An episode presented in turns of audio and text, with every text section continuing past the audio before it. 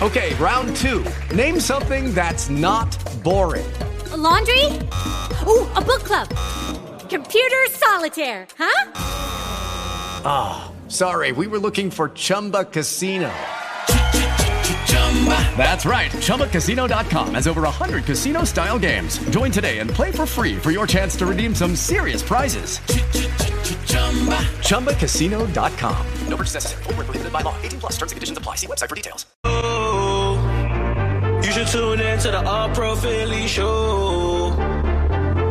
If you with them sports, you already know.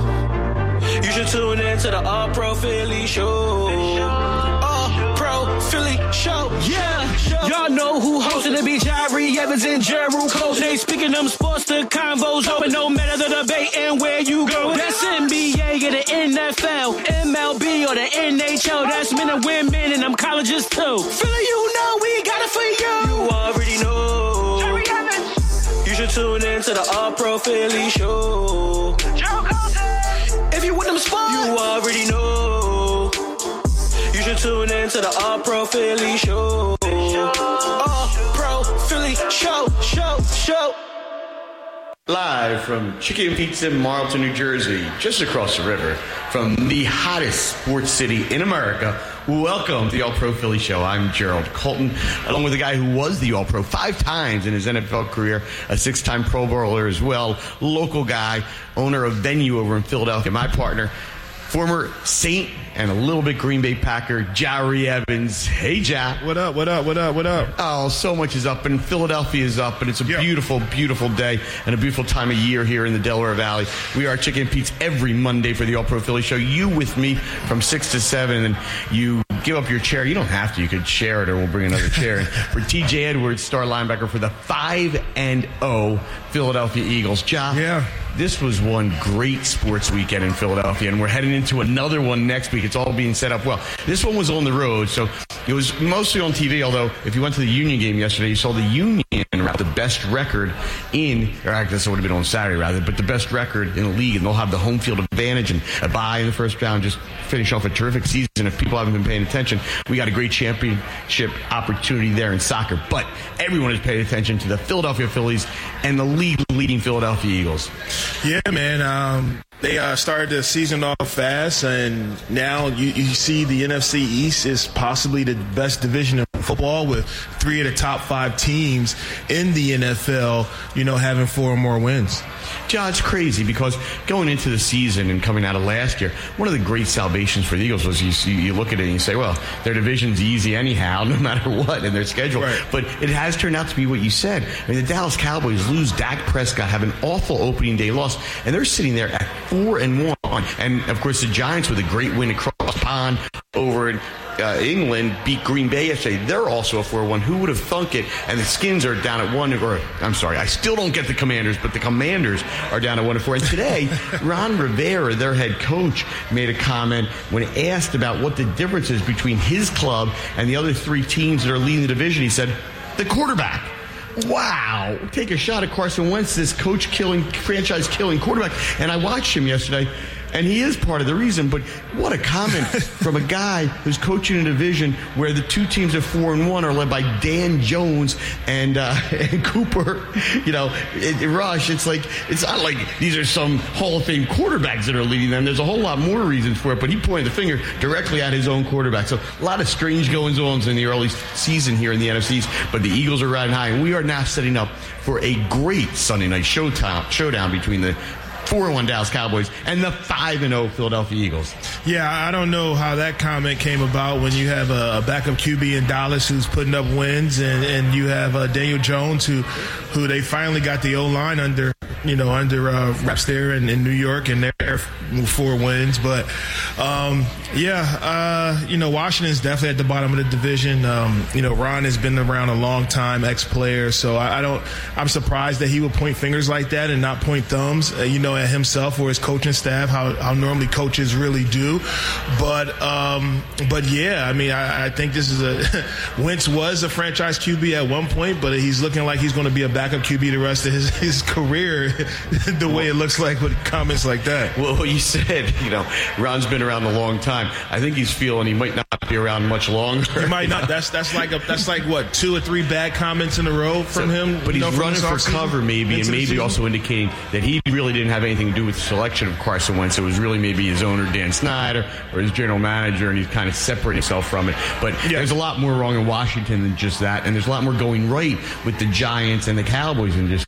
And the Eagles are hitting on all cylinders. Although Carson Wentz, I mean, uh, Jalen Hurts has a lot to do with this five and zero oh start, but so do a whole lot of other pieces. And you know, if you just landed in Philadelphia today, say you, you, you, dropped in on a spaceship or you just got in from a flight and you put on talk radio here this morning, you would have thought the Eagles lost that game yesterday. Really? I, mean, I don't know if the expectations have just gotten so high, but people don't seem to appreciate how difficult it is to win the National Football League. And that going on the road to Arizona, a playoff team last year who hadn't played well up till now, and having Dallas the following is a dangerous game. There are no easy ones. And just coming out with a victory is good in and of itself. So you talk to me. You're the former All Pro. You won a Super Bowl, made the playoffs a lot, and you went through all these different types of experiences. Yeah. Any win's a good win in the National Football League, isn't it? Every win's a good win. Um, I'm, I'm, I'm, curious to hear what did you hear of uh, negativity coming out the city about being the number one team in the NFL? I mean, well, that they got lucky. And, okay. All, and uh, you know, if they play like that, they're really going okay. to have their come up and say, look, they were pointing their finger at Jonathan Gannon again, the D coordinator, and the defense, they held them to 17 points. When you hold the opponent to 70 points in most NFL games, you're going to win. Um, the offense didn't have its greatest game. It wasn't all around the best game by the Eagles, but they did enough good things well to enough well to get that victory and continue on an undefeated season. And you know, now they are such a target. Every week, everyone's bringing their best at them, and it's not going to be easy to go through the season undefeated. There probably will be bumps along the way, but if you get a bump and you get a victory at the same time, and you come out relatively healthy because they already had some backups in, that's a great Sunday to me. Yeah, I mean, Arizona's not a bad team. They're, they're without their number one wide receiver, and maybe that's where the defensive criticism is coming from. Them not having a, a top dog at the wide receiver outside position and still being in the game. But going into this game, you know, I, I thought five points was a little much with, with both both kickers being out. I thought it was going to be a, a three point game. You, you, don't know, you know, the energy or synergy of these kickers, and, and obviously the, the, Eagles have the better kicker. It showed, you know, in the game. But as far as um, you know, th- these guys getting lucky, um, you, you got to put some you know, respect on these guys' skills, man. They're coming out there, they're balling, they're taking the ball away. They got six interceptions on the year. The most uh, by any team is eight right now. So they're tops in the league in interceptions, and they got to be tops in the league in, in moving the chains and, and, converting third and fourth downs. I, I, think they got the third and one, fourth and one situation handled. They know where to go, and that's right up the center. I think they found that out week one, and they haven't looked back since. And, and, and they're putting together big time drives and keeping their defense off the field I think the one area on this team that that possibly can can get better, and I think it will get better, is the special teams area, and that could help the defense a lot. It can help flip the field a lot and get the return game going. But um, but yeah, man, these, these guys are playing well. Yeah, maybe they gave up the fake punt. You know, you know they had eight guys up, but you know that sometime that's going to happen. Um, you, you, know what I'm saying? But um, but that didn't hurt them in the game. They still came out with a victory and uh, and a road win at that in a tough environment. Couple things, and, and we'll break down the Eagles game further, and we'll also look at the Phillies game. But um, Ja, the kicker yesterday for the Cardinals is a former client of mine.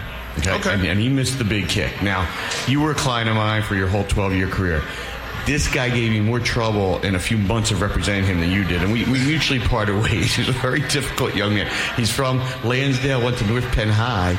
And, um, and it's, it's, I didn't have too many clients I severed ties with. And uh, it was before he actually was able to hook on with a team. He's now been on three teams and he's about to be cut for the third time at least. Eh, maybe the fourth time will be cut.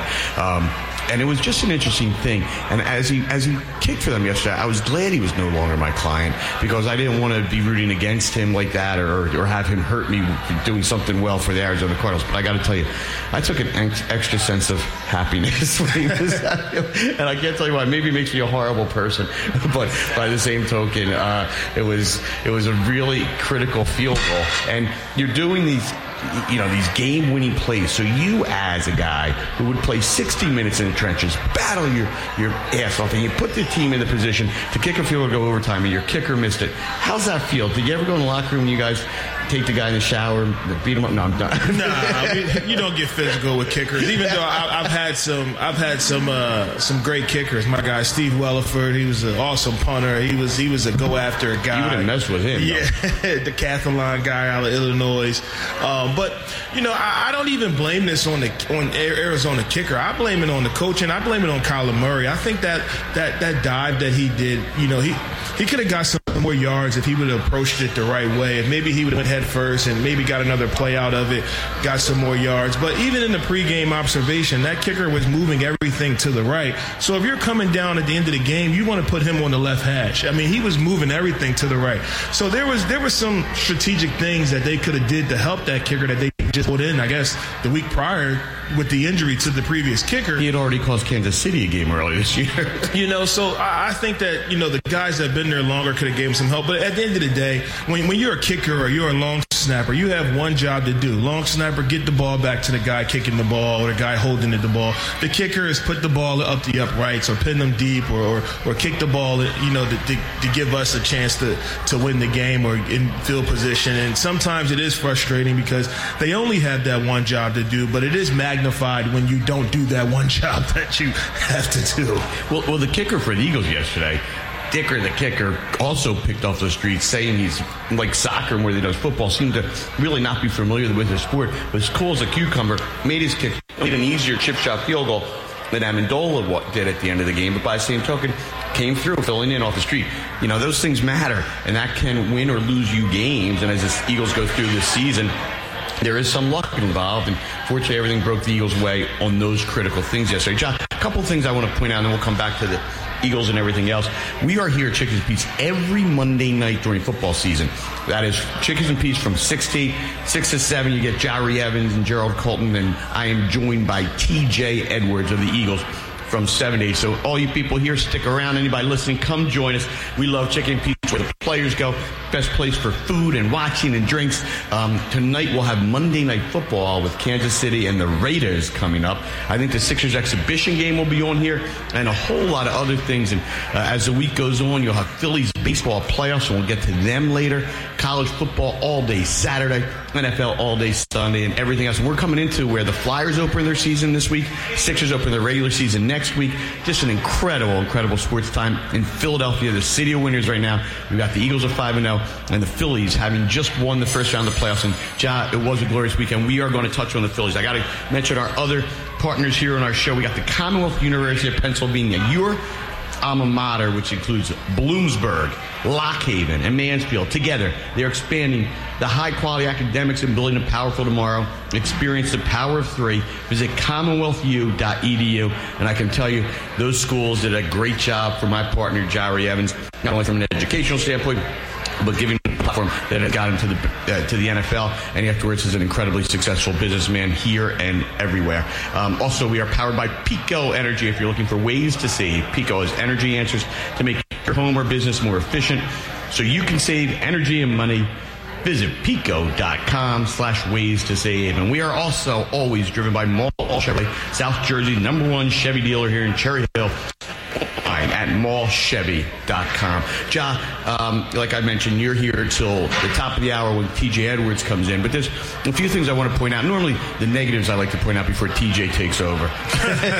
and you, who never played for the Eagles, don't have as much trouble um, having to be critical. What's your, ne- what's your negatives? What's your negatives? Well, it's not negatives, but look, in, in every game, there's things to point out. And that's that's one of the things that Nick Sirianni seems to be doing so well that Jalen Hurts does, which is, listen, we, you're never going to play the perfect game, and you look at what you can do better, where you can improve, and when you get a victory and still be able to do that, I think it's a perfect scenario. So to me, some of the negatives yesterday were the things that you have been pointing out for a year and a half of this coaching staff, and that is run the football, run the football.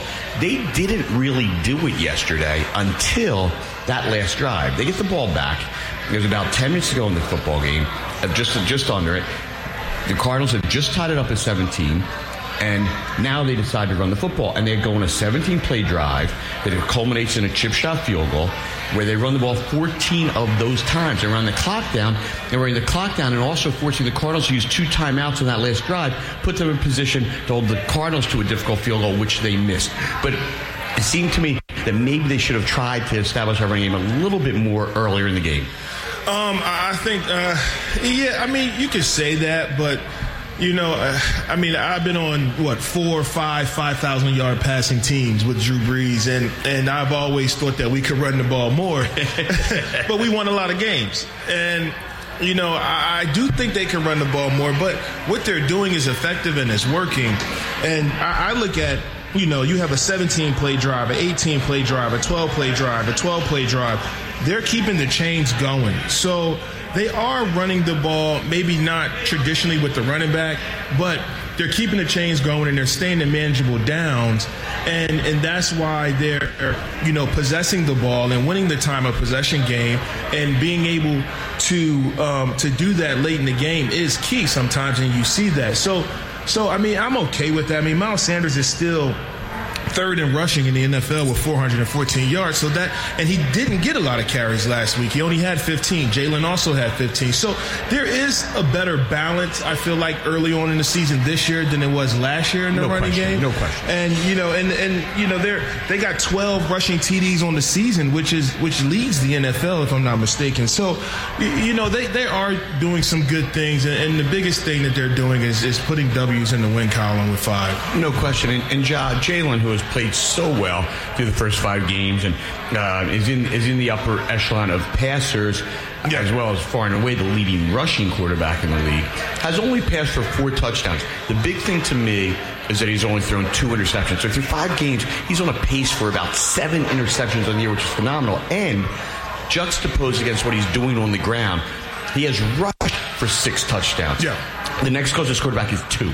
So all all in all, he's accounted for ten touchdowns, which is tremendous, and only two interceptions and zero fumbles. Yeah. And as you look at the guy's progression from coming in at the end of 2020, starting last year with a new coaching staff to where he is now five games in. What a meteoric difference. And he is a guy that you really have confidence in that he's the guy. And you felt that all along. And now they've all rallied around him and given him the weapons to go, you know, adding in A.J. Brown. He's just been terrific through the first thirdish of the season. Well, yeah, my, fu- my future bets are looking good. Eagles winning 10 games. Jalen uh, leading the, the, the, charts at the quarterback position. They were originally the, eight and a half. I mean, what a joke. There was no question. Oh, no, I knew they were going to be above eight and a half. I thought they would win 10 last year. They, they won nine like last year, yeah. had an easier schedule and improvements all over the place. In the yeah. second year of Hurts as a starter and Sirianni's second year and Jonathan Gann. I mean, there was no question they were going to go over. And now it's just a matter of how far over. Well, the, I think one of the biggest improvements, and you heard the coach say it, you know, this morning on 94.1 with Angelo is how connected they are to You doing plugging him? You know what I mean? Plug just, us? Well, yeah. I mean, I'm here. I'm plugging us. We're here. But you know, I wish we can get him on our show, but but yeah, one of the one of the things that they improved at is just how together this team is and how they're they're playing together. They're playing better. You know, they're, they're doing things that the coaches are you know working on during the week. They're executing better, and and that works when you have a sense of security in what the coaches are telling you and teaching you. And I think that that's one of the biggest difference from year one to year two in the scheme and with this system and with these players is how they trust each other. They trust each other to be in the right place. They trust each other to do their job. You know what I'm saying? So they don't, nobody's trying to do extra or do more than what they're capable of doing. And, it, and, it's, and it's good to see that early on. You saw that late in the season last season, and they're able to carry that over from last season, late in the season to early on in this season. And that's why they have a jump start on, on the teams in the NFL. So, you know, it's a copycat league. Eventually somebody's going to, a defensive coordinator or somebody's going to throw some wrinkles in there to try to confuse them a little bit. But right now they've overcome all adversity that everybody's thrown at them. Even the biggest adversity is the injury adversity. How many guys are ready to go when somebody goes down to go out there and execute to keep this ship moving? And and that's and that's you know kudos to the coaching staff, kudos to the organization, the, the treatment, the trainers, everybody. You know they're they're really working hard to make sure that they're going to be, you know, competitive throughout the season and in it at the end when it comes playoff time. Well, John, it's also a credit to the front office that's put together this roster. Really upgraded in the offseason with the additions of A.J. Brown and uh, Chauncey Gardner Johnson, Haason Reddick, yes, Kyzir The rookies and Jordan Davis, and, uh, you know, just and Kobe Dean. And there were so many things they upgraded with and their depth also upgraded in a big way. And you really see that because they've had to go to it. Jordan Mailata goes down your left tackle. That's a huge loss. Driscoll has stepped in and played great over the all day yesterday and almost all the game off the bench the other last week, so that's tough to do. Opeta had a lot of left guard. Jason Kelce scared me and went down. I want your opinion when I when I finished going through all the things, the adversity they faced yesterday. But Kelce went down at one point, and I'm looking. I'm like, is this the end of Jason Kelce? Of course, he was back for the second half. I mean, the, the guy is just such a warrior. I don't know what what you have to do to get out of it. But but they have a rookie in Cam Jurgens who is his heir apparent, and he stepped in. They didn't miss a beat. And Opeta had to play a lot yesterday. Seumalo's been in and out. Um, Dickerson's been in and out. It, they have really stepped up, going like eight or nine deep already on the offensive line. So you, as a guy who's been 12 years starter in the league at right guard, and trench there, how difficult is that to do to be shuffling these guys in on the whole, I don't know, teamwork that goes into being an offensive lineman?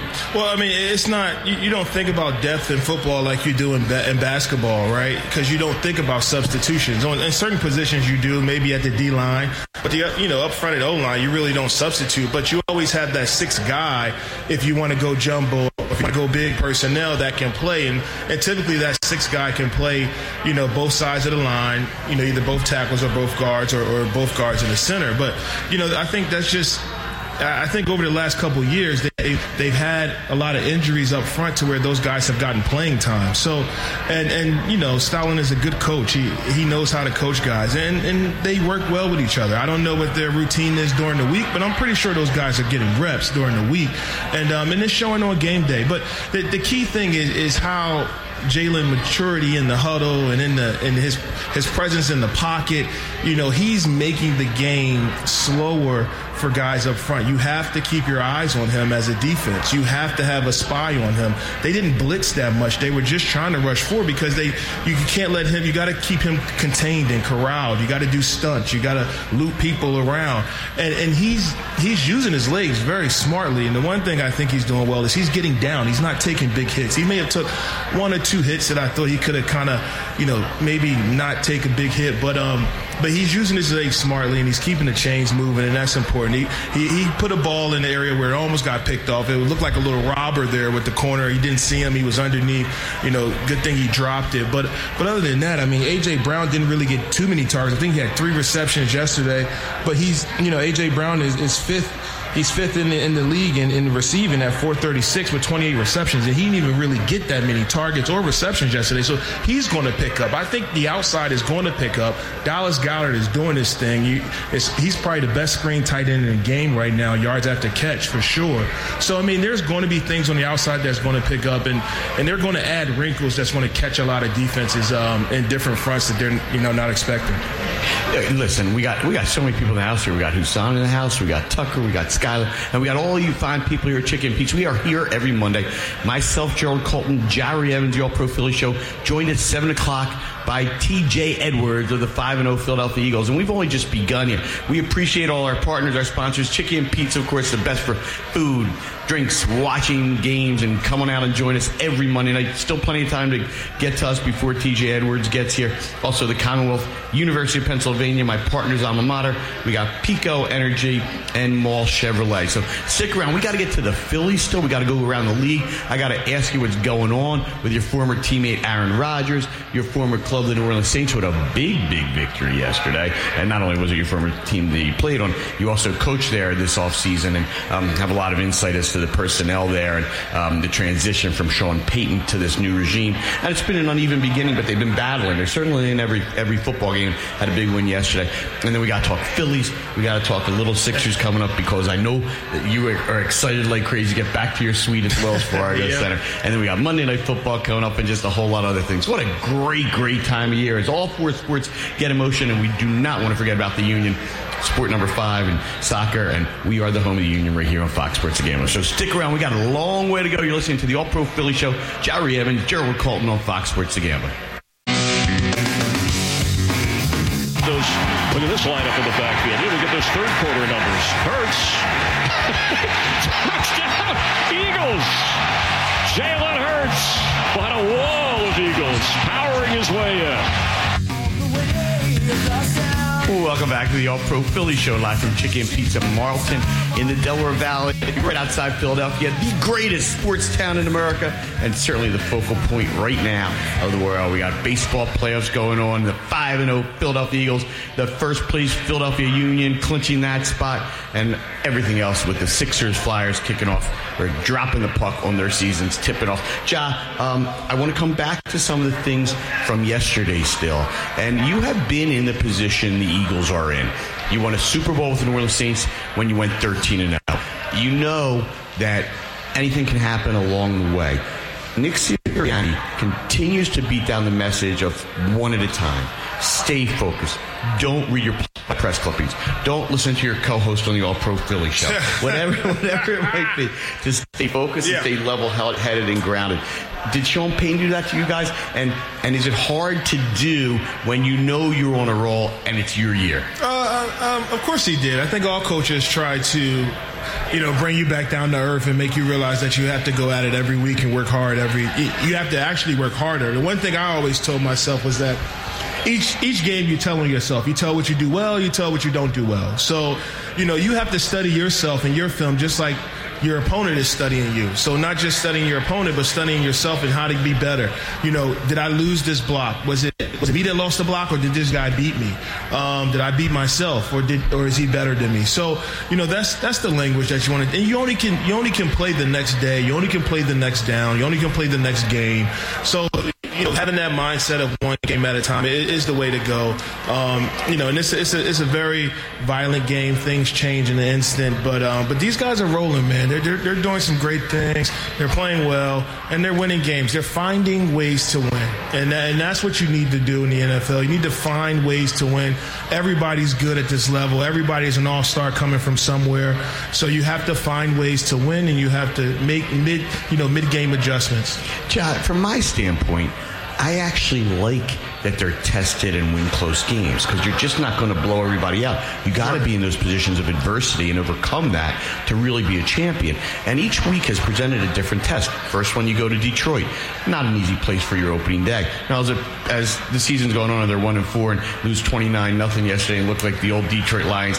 Maybe it wasn't that impressive, but the bottom line is they were zero and zero with a packed house coming off of hard knocks and thinking that they had something special. Going on the road anywhere is a, is a good win. Then you come home, the Vikings, who are not a bad football team with a potentially explosive offense, and they took care of them on a Monday night.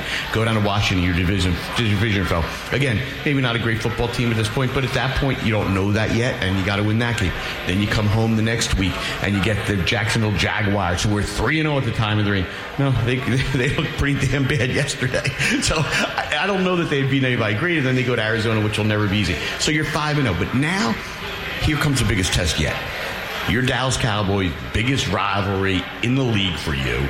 They're at four and one. They got to be really believing in themselves because they overcame the loss of their starting quarterback in a tough loss on opening day. Have had Cooper Rush step in, and their defense looks really like world beaters right now. So they're going to face an incredible test on Sunday night with the whole nation watching, and you just got to love it. Dallas Cowboys, Philadelphia Eagles, Lincoln Financial Field, kickoff at 8.15 on Sunday night. Hopefully the Eagles or the Phillies have taken care of the Atlanta Braves. And we, again, with the whole world watching, Philadelphia will have a great football game. Yeah, I mean, prime time is what you want. I think they have, you know, with this game this Sunday night, they have five more prime time games, and I'm pretty sure they're going to be flexed come later in the season, especially if they keep winning like they are. But um, but yeah, you know, Dallas has been putting up points. They've been playing well. They got they got a tough defense. Maybe one of the best pass rushers in Parson. You know, one of the best young pass rushers in Parson. But the, the Eagles, I think, have a little bit more talented uh, players collectively as a whole than the Cowboys do. And I think every opponent that the Eagles have faced so far have been quality opponents. Even even you look at the Lions, I think they put up the most points in the NFL this you know so far through five weeks. Gave up a few, too, but they, yeah. they gave up. They put up they put up 150. They gave up 170. That's why they were that's why they're one and four. But you, you know eh, every opponent that they face, they found a way to win. And I think that a lot of these guys on the team are are answering the critics from last year. You know, a lot of people said Jalen didn't have the biggest arm. Well, if you look at the next gen stats, he's thrown He's thrown the second longest ball in the NFL this season at almost 60 yards. So, you know, I, these guys are answering these critics. These guys are playing well, and they're putting up. Uh, they're finding different ways to win each week, and and overcoming the injuries to get those W's, and, and that says a lot about you know the togetherness of that locker room and, and how they're going to to ascend. It's, it's actually a bonus that their division is doing so well because they can leapfrog a lot of teams and a, and a lot of um, you know statistics or whatever. We don't care about statistics, but they can leapfrog a lot of people in the league by winning their division and beating the teams that are in their division because their division is so strong. Okay, I, I, I like the thought process. I mean, it, well, you're it- going to have to beat good teams along the road, so why not face them in the regular season and overcome that? They are one of seven teams in the NFC, and there's seven in the AFC that are over 500. Of course, they're five games over, and all seven teams are in the playoff spots. So 14 out of the 32 teams in the league are over 500, and those are the the, uh, the playoff spots league, at this almost point. half the league. So it's, so it's just really interesting how that works. Um, the NFL loves that parity, and they get a lot of it. But right now, the Eagles are sitting at the top of it. I, Ja- I'm just looking forward to Sunday, and the Eagles will be giving somewhere in the range of four and a half to five and a half. That's it's kind of a lot of points to give, but by the same token, you're five and zero when you're at home, and the over/under is a low number of 42. Um, but of course, Eagles only had a 37 game yesterday, and Dallas has been playing that tremendous defense. You got any kind of feel? I, I'm, I'm going to make you make a call. So, Eagles giving points, you're going to give the points, and do you think it goes over under? Uh, I don't know, man. I really don't. I think the points are going to going to um, shrink a little bit as we get closer to the game. Um, I, I, I'm, I'm Gotta have opinion.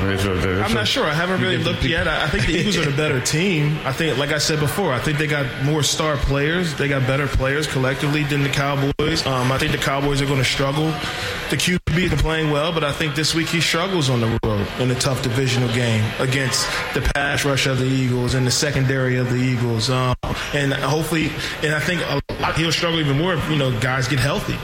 You know, I mean, you know, the Eagles have been without four, three, four, five starters these last couple weeks. Those guys get healthy going into this game.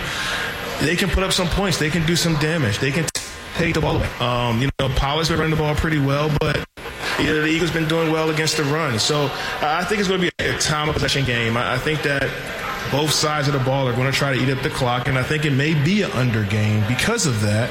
And um, but I do think the Eagles will win. What's Okay. your thoughts on it? I mean, you don't, you, you know, you don't Well, I, give I much insight on the, I- on the score. Well, I'm pretty biased, and I always think the Eagles are going to win. And I always think they're going to cover. You Not know, always. Uh, well, I do mostly, and uh, I'm, a- I'm I'm a homer. What, what can I say? I always think our teams are going to win, and I'm always optimistic. Um, and a lot of times it does happen. But, you know, I also have my heart very much in it for a lot of guys who we're friends with over there, and for how good it is for the city of Philadelphia.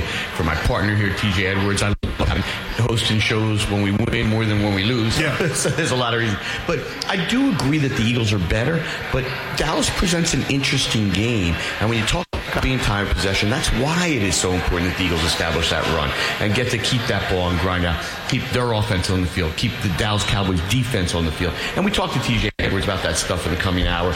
And, and I know it's got to be a philosophy. I mean, even yesterday, in a game that was completely balanced, where the Cardinals and the Eagles had basically the same amount of passing yards and rushing yards each. The Eagles had a 35 to 25 minute time advantage and, and won the turnover battle 1 nothing. Which, which those are signs that you will usually win the football game, even though it came down to a missed kick at the end to, to determine it. But, it, it- you know, on the stat sheet, it's nice to have that time, that possession advantage that they've had throughout the season so far, ever since week one.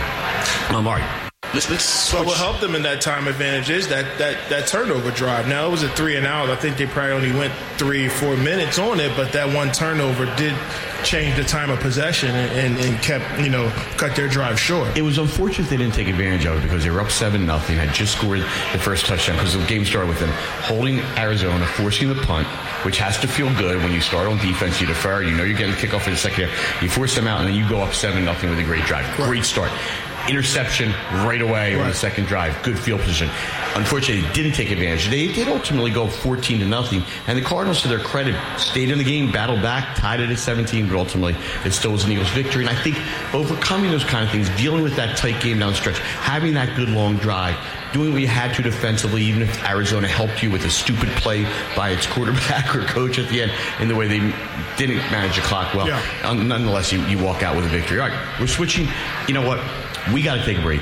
When we come back, we're going to the baseball side, the other side of Pattison Avenue, where Citizen Bank Park will have a home playoff game for the first time in 11 years. The last time they had a playoff game, you were in year five in the NFL. How about that? yeah, that's my neighbors. So they are. Citizen they Bank are. Park, your, right. your fine establishment right around the corner on 13th and Packer Avenue. And we got some other partners that we got to thank always, and that is PECO Energy.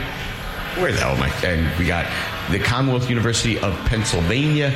We got Mall Chevrolet and our people right here, Chickie's and Pete's, where we are every Monday for the All Pro Philly Show. I've got Jahri Evans as my partner from 6 to 7, and TJ Edwards of the Philadelphia Eagles will be coming here at 7 o'clock. So if you're here, stick around. If you're listening, come join us here at Chickie's and Pete's either tonight or every Monday night here through the football season, which so far has been fabulous here in Philadelphia. So when we come back, we're talking some baseball and a few other things before we let Jahri Evans go. You're listening to the All Pro Philly Show. Jahri Evans and Jerrold Colton on Fox Sports The Gambler. From the pocket, down the middle of the field, and it's intercepted at the 35-yard line. He was trying to get it to Hollywood Brown, but C.J. Gardner Johnson came away with the pick. Welcome back to the All Pro Philly Show. That was one of the highlights yesterday. The Philadelphia Eagles 20 to 17 victory of the Arizona Cardinals, which took them to 5 0, heading into next Sunday showdown with the dreaded Dallas Cowboys right here in Philadelphia, Lincoln Financial Field on Sunday night. Now, our other team that's playing right now, at least Yeah. regular, not exhibition, that shares that complex and right across the street at Citizen Bank Park, the Philadelphia Phillies had their first postseason taste in 11 years. And Ja, they had to go to St. Louis, who calls itself the self-proclaimed baseball heaven. Okay. Even though Citizens Bank Park can be that way when times are good, and certainly were from 2006 to 2011. But it's been a long time since we've had really happy days there. And that's how long it's been since we had a playoff game.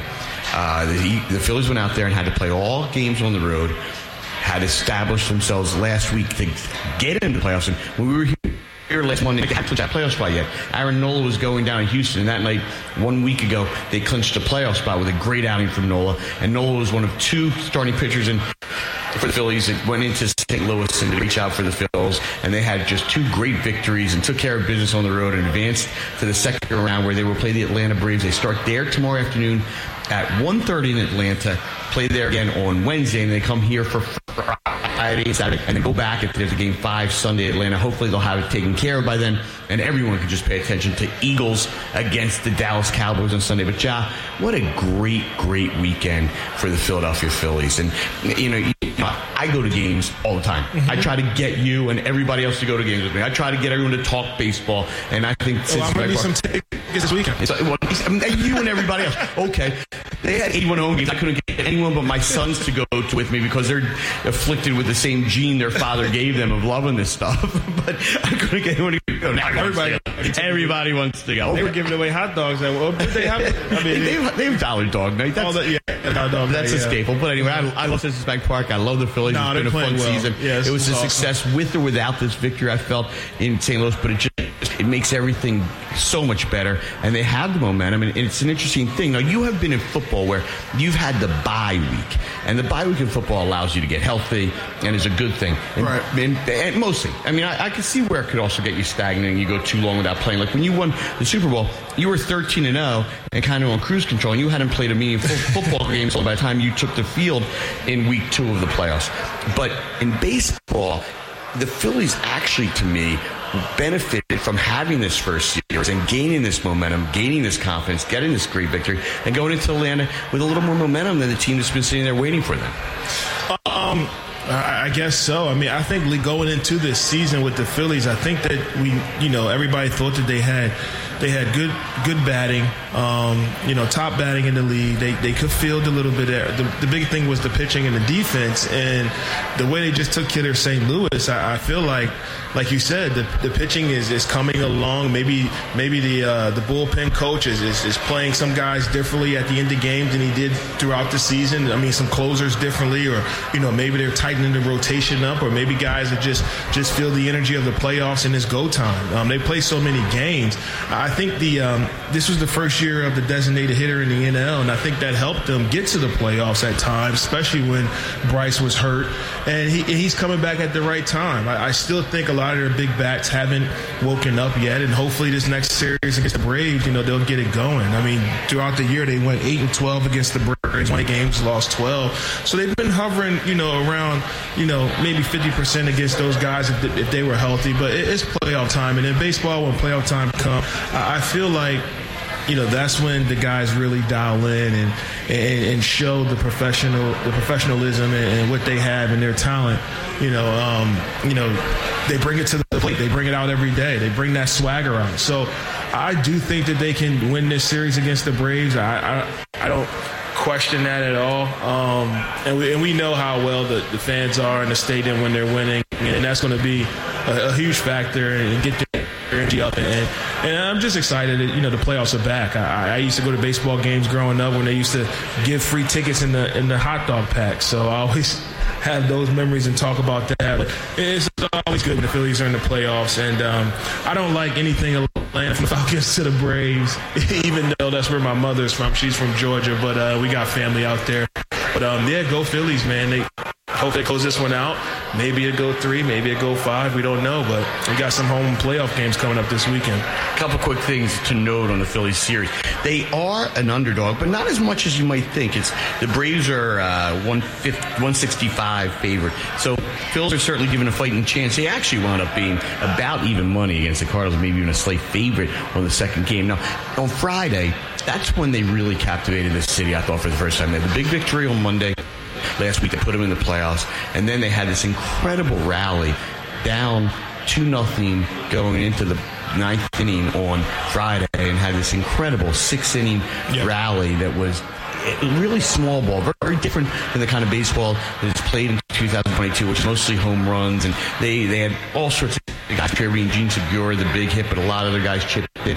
Played good enough defense, got a great starting game from Wheeler. You mentioned the bullpen. I mean, this guy Thompson came in for Joe Girardi when the Phillies were 21 and 29, led them to the playoffs, led them to a victory, and has been so cool and has made some unconventional decisions during that series, which included using Zach Eflin as his closer both in the last game last week against Houston and two over the weekend um, in the playoffs. And you take a guy who's only he's been a starter, starter right? he's always say, been a starter, starter yeah. and you make a move like that, and then all the other guys, That's the. Alvarados and Robertsons and Dominguez's are, are really all coming together Bryce Harper had a huge home run on Saturday night, his first or second home run since he's come back. And you, you, just feel like it's all maybe come together for them at the right time. They're getting contributions all over. So there's reason for optimism. They have a tough one tomorrow because they're starting Ranger Suarez. Not ideal for your first game, but he's pitched pretty well for them.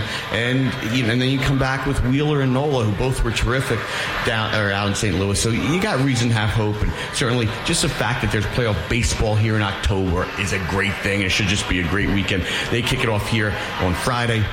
Probably have a game on Saturday as long as this this series isn't swept, and then Eagles Sunday. So just coming into a great weekend. I want to. What do you What do you think the biggest advantage for the Phillies going into this series is? You think it's the it's the bats in the ballpark? You know, getting the home games in your ballpark with your big bats. You know, what do you What do you think it is? Because because the Braves have a lot of top you know leaders in, in statistics on their on their ball club. The Braves are the defending world champions. This, this Braves team is good. They know how to win. They did not go into the season as a favorite because they lost Freddie Freeman, probably their MVP, who was MVP of last year's World Series. But they also were missing Acuña last year, who's played and played great. This guy's got to be chomping at the bit to participate in the postseason after having missed last year. This is a really, really good baseball team. But the advantage I think the Phillies have, or what's working in their favor, is this confidence and momentum and a feeling almost a little bit of destiny. That game Friday was so crazy that they came back that way and have gone through a little bit of adversity no one would give him much of a chance at one point, and they are now going into round two. And I just think it's that a, real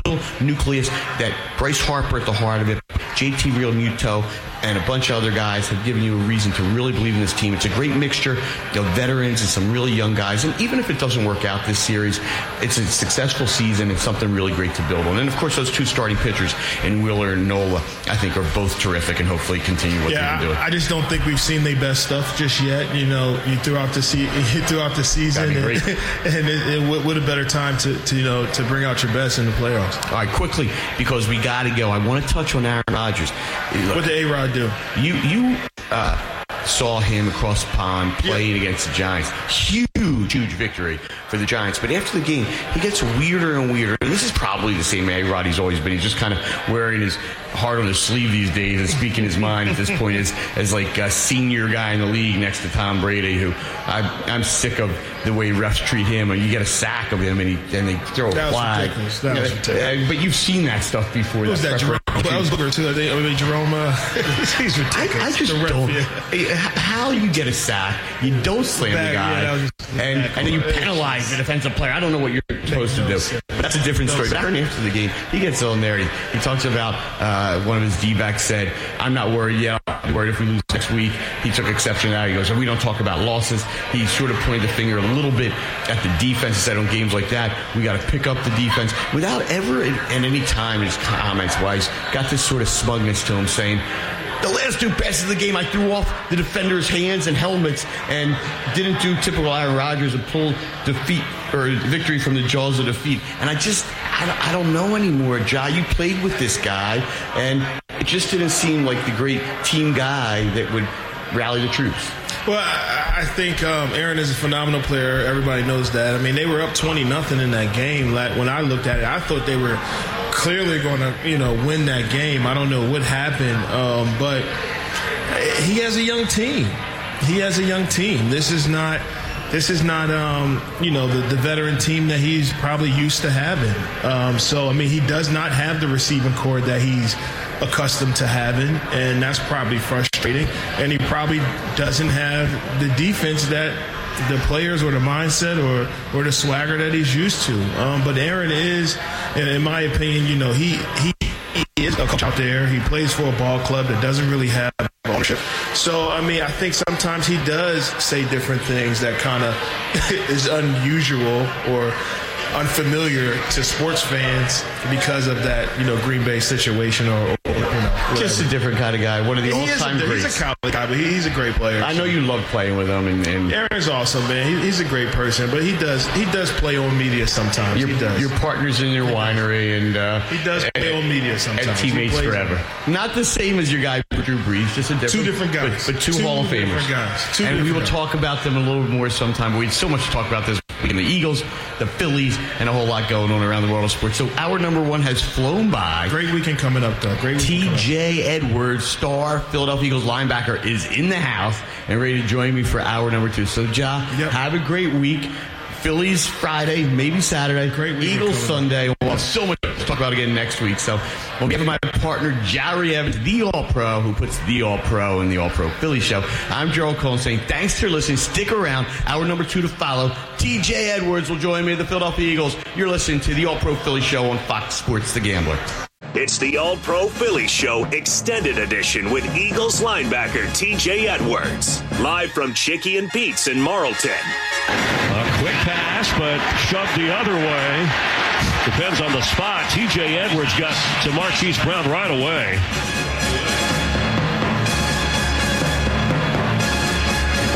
Welcome to Chickie's and Pete's, in Marlton, New Jersey. As I said the hour earlier, just across the river from the greatest sports town in the world, Philadelphia, where the 5 0 Philadelphia Eagles play. And this weekend, the Philadelphia Phillies will be playing their first home playoff game in 11 years. And we just got it all going on there. Of course, the Union, the best record in the MLS, and they're right here on Fox Sports The Gambler, the official station of the Union. But welcome number two.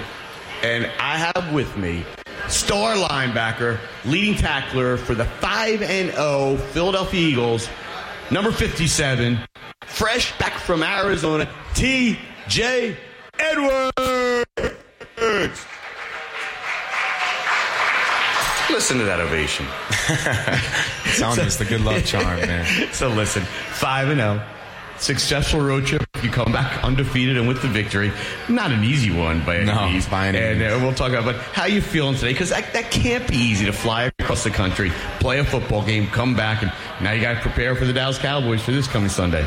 Yeah, um, I mean, definitely a, a whirlwind, but we knew that was, you know, kind of the deal going in, and um, yeah, like you said, just to get out of there with the with the victory and the honestly, again, it felt like another home game with all the with all the fans there, which was which was absolutely wild. So I'm sure a lot of a lot of Philly fans are feeling that today as well. I wanted to talk to you about that because obviously Eagle Nation travels well, but there is a groundswell of support where you're turning those buildings into your building. And I have not hit one of those road games yet, but you have now been in Detroit. But that was loud, and that was Detroit on opening day. But Washington and now Arizona yesterday seemed like they were home stadiums for you.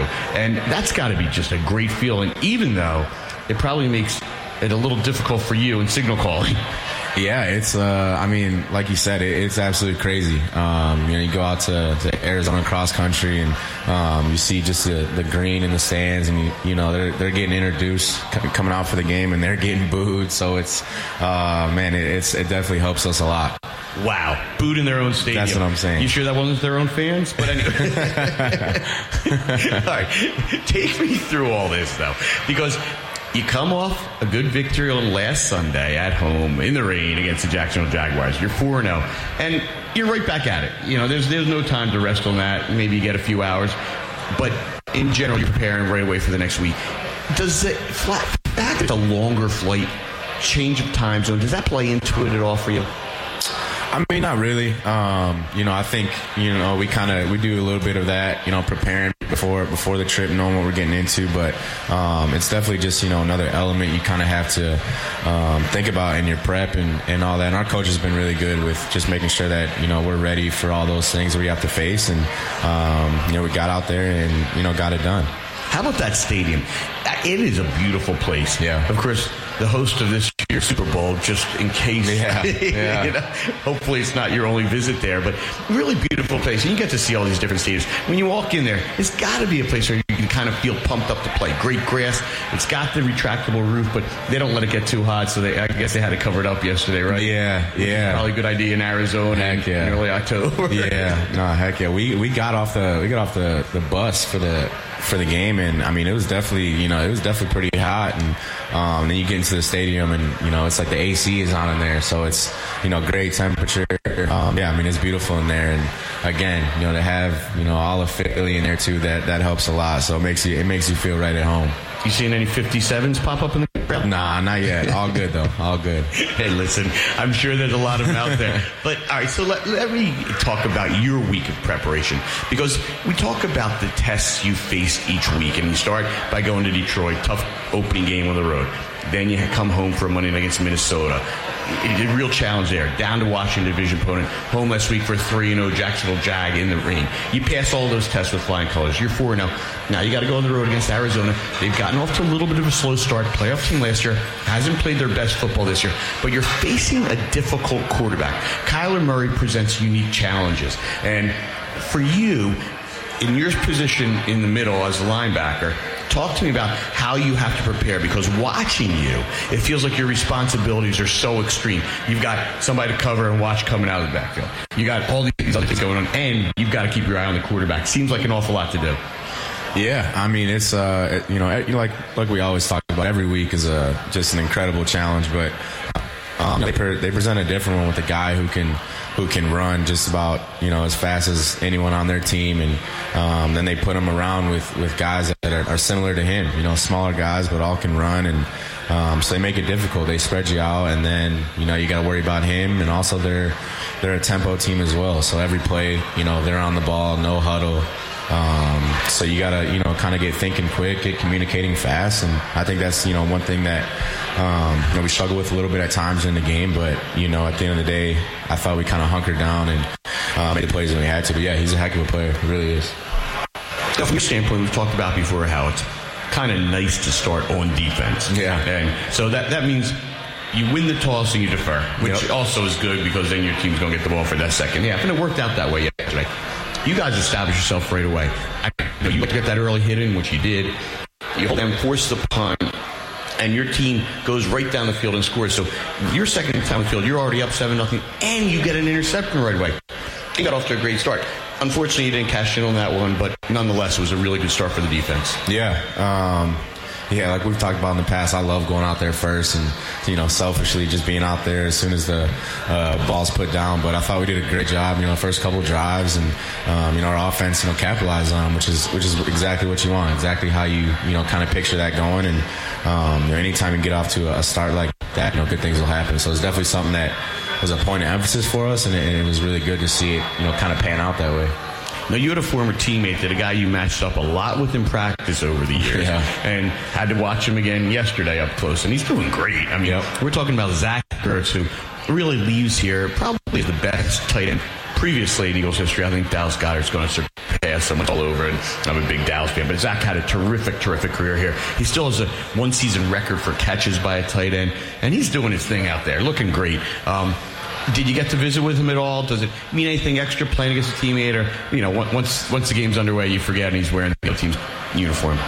Yeah, I mean, it kind of feels like uh, like back to back to back here. You know, you're seeing familiar faces and things like that. But um, yeah, Zach and I are actually pretty close. We're you know same agency, so uh, we've been close for quite some time. And um, you know, a guy I really look up to, I looked up to when when he was here, just about how he went about his business and, and how how much of a pro he was day in and day out. But um, like you said, you know, when you line it up, you, there's nothing more than you know you just want to hit him as hard as you can. That, that's kind of how it goes. But I was able to talk to him after the game a little bit. But you know, wish him all the best. Definitely glad that um, you know he wasn't walking out of there with a W. Jersey exchange, or did Kelce get that from him? Yeah, I think Kels got that one. He told me he'd, he'd uh, send me one, but we'll we'll see. I'll have to uh, make sure I send him a little reminder text there. Kelce's getting quite a collection. I got I got to talk about Kelsey for a second. Obviously, your offensive line has had some injuries, and boy, have they shown something in the depth. Jordan Mailata goes out first series last week. Driscoll has played basically two straight games and done terrifically. Opeta had to step in a little bit yesterday, um, and Kelce goes down at one point yesterday. And I got to tell you. You know, my heart was in my throat. I'm looking at him, and Kelce, you know, fights through everything. And I'm sitting with, I'm watching him sit there. I'm like, is this the end? Is this the last time we're going to see Jason Kelce?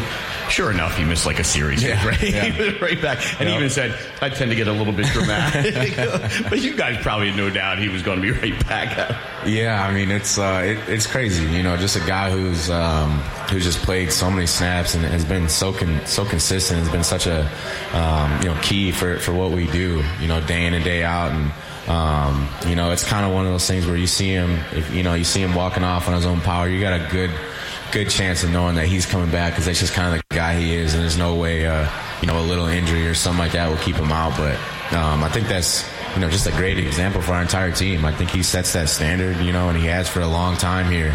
Um, know, before I before I was here, so you know the fact you know that one of your you know top dogs goes down and then you know a series later he's back in it. You know, gets the whole juice. It really does. I really believe he's a quintessential Philadelphia athlete.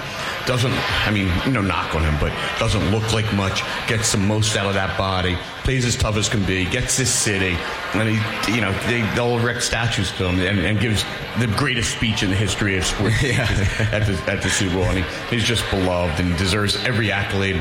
Ultimately, hopefully, he's in the Hall of Fame. That, that good, and hopefully, he's part of one more championship before he gets out of here at least. There we um, go. Eh, I, I want to talk about the other guys though, because here's Cam Jurgens, you know, kind of his own protege, his own successor that Kelce helped pick.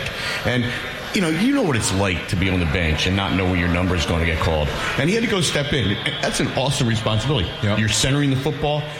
We see a lot of problems with center exchanges when they have to go to the oh, bench. yeah. I mean, it speaks volumes to all your guys who have stepped in.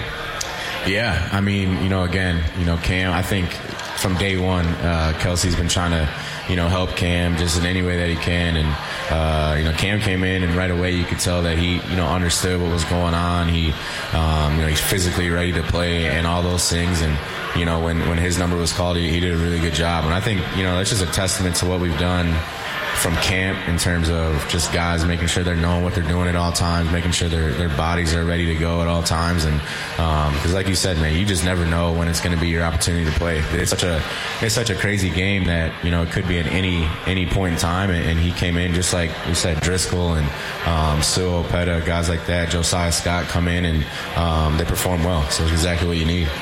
I don't want to go over a glance by Josiah Scott because for the second straight game, he had to fill in for, to me, one of the best nickel slot corners in the league in Avonte Maddox. Agreed. And he looked even better yesterday than he did in the first game. Yeah, you can just see his, his comfort level, and again with how, how fast they were they were on the ball and with their tempo and um, making us get in out of the huddle quick. You know, they definitely provided some challenges, but again, a guy who's just knowing what he's supposed to be doing. He takes his film study um, real, and you know another Big Ten guy too. So it's always good to see those guys get some love. My son Tucker and I were at a wedding yesterday. His good friend Justin. It was a, a beautiful affair, but I had to watch your game on my little phone here, right? And, and, uh, and there was a Giant fan with us. Tucker thought I could have handled it better, but he started insulting your secondary, and Yeah, I got really, go. really offended. So Classic. he's like, Dad, you got to let that go. But he started saying your secondary's trash. Can you just say what you would have said if somebody told you your secondary's trash? You know, for me, I'm just not even. Uh, I don't even pay it any mind. You know, it is what it is, and That's what Tucker wanted me to do. You guys are way more mature than I. exactly, exactly. Let him know, Tuck. Let him know. Let him know. but but um, and he, he- he's a Giants fan, so he's like knocking out Bradberry. Yeah, you picked up up, us, up think- our garbage. That guy still hurt so about good. That. Yeah, they're still hurt about that one. It's And then, and then, of course, we can't glance over Chauncey Gardner Johnson. You, you know, I couldn't believe that you were able to pick up a guy that good right on the eve of the season. Yeah. And he has been terrific. And I don't know, you, you tell me, how hard is it to just join a system and look that good and mesh that well right away? Yeah, I mean, it's definitely something that, that takes a lot of time. And I think it's a testament to him and, and how hard he's worked to get on the same page because, you know, coming in, learning a whole different um, defense is no joke, especially at safety with, with how much we ask of them. And, um, you know, he came in right away, he wanted to know what to do, how to do it. And at the end of the day, he's a playmaker too. So I think some of those instincts take over as well. But I thought he's done a great job of just making sure, knowing what he's doing and, and making plays that come to him. Now, one of the things that's impressed me amongst a lot of your coach is the way he's handled everything. Now, we're here at Chickie's and Pete's every Monday night, and we got a lot of fans, but he would fit right in. He Yeah. feels Oh, like yeah. one of us. He Oh, is a fan. He appreciates. He's out there slapping hands with other Philadelphia fans, thanking them for the support. Yeah. He's meshed himself in the community. He's talking about needing a ticket for the Phillies game. Do you know he's he went on the air and said he needed a ticket for the Phillies game on Friday? I think he can probably find his way into the stadium. He should be This- all right. This guy could go anywhere He he, wants in all the city right now. Yeah, he should be all right. His son's playing baseball in Haddonfield, which is right near us here in Marlton. I mean, it's just, but, but the, of course, his number one responsibility is the coach of the Philadelphia Eagles and keeping you guys focused. What has he done? What is he doing to keep you so? He's always saying we take it one at a time. We don't, want to read our headlines. We don't want to listen to our co-host telling us that we're going to the Super Bowl, anything like that. How how is he keeping you focused so you don't get ahead of yourselves? And we know that there's still a long way to go in this football season. Yeah, and we've we've talked about it before, but um, just just one the one thing you appreciate about it, appreciate about him is you know those things that he says to the the media and all that. It, it's it's what he preaches, and um, you know we come in every day and we're, we're so process driven that you know we're truly you know we're happy we won this game, but um, you know we were right on the corrections and making sure we got fixed what we needed to, and we're right back on to the next day. You know I think that's one thing that you can appreciate appreciate about a guy, and also you know want you to you know play for him as well. A guy that's you know saying all these things, but it's exactly what we do. We we take it one day at a time. We, we take it one practice at a time, one meeting at a time, and um, we just keep on plugging. So you have a game yesterday where you have a kicker you pick off basically off the street. Yeah. I don't know if you got to introduce yourself to him. Yeah, yeah. Some of it's up. Yeah. Dicker the Great, the and, and it's it, it's quite a thing where the game comes down to his foot. And they picked the kid off the street also, and Yep. Matt Ammendola, a local guy, who I once represented, by the way. There we And go. I'm glad Fun I no- fact. Glad I no longer do. Tough, man, A, number one, I wouldn't want to watch him kick against the Eagles. And Yeah, that's tough. I was able to take a lot more perverse satisfaction in him missing that field goal than I would have otherwise. Yeah. but, but anyway, this kid comes in, and in all the things you do as a football team, play and slug it out for 60 minutes, comes down to that. Pretty impressive. Even though it's a chip shot, there's Yeah. no automatics in the NFL. And, and the kid looked cool as could be. Yeah, yeah. Um, I I, I, think you noticed that right away just when uh, he got on the locker room, man. He was just, you know, calm and um, you can tell he had like a, a, small, you know, little confidence about himself. And he was just a guy who uh, he kind of fit right in. And I think he has a great support group. With, you know, Jake was with them all week, making sure he's all right, and Rick and Arryn all them being on the same page. And um, we, we knew, you know, after the first couple practices that he'd be just fine. And, uh, you know, really happy to see him go out there and do well. And Those are stories in an NFL season that really, when you look back, it's like each game tells its own story. It's crazy. And you get a different hero sometimes, or lots of different heroes. It's, it's every game. It's always, you know, something new. And I think it just shows you, you know, what this league is. You know, it's never just um, one guy every week. It's, you know, someone new. It's uh, different side of the ball. It's offense, defense, special teams. It's it's everything, and um, I think that's kind of what we were proud of. You know, this past game was you know it wasn't all pretty, but it was a complete you know team win, and we, we needed that.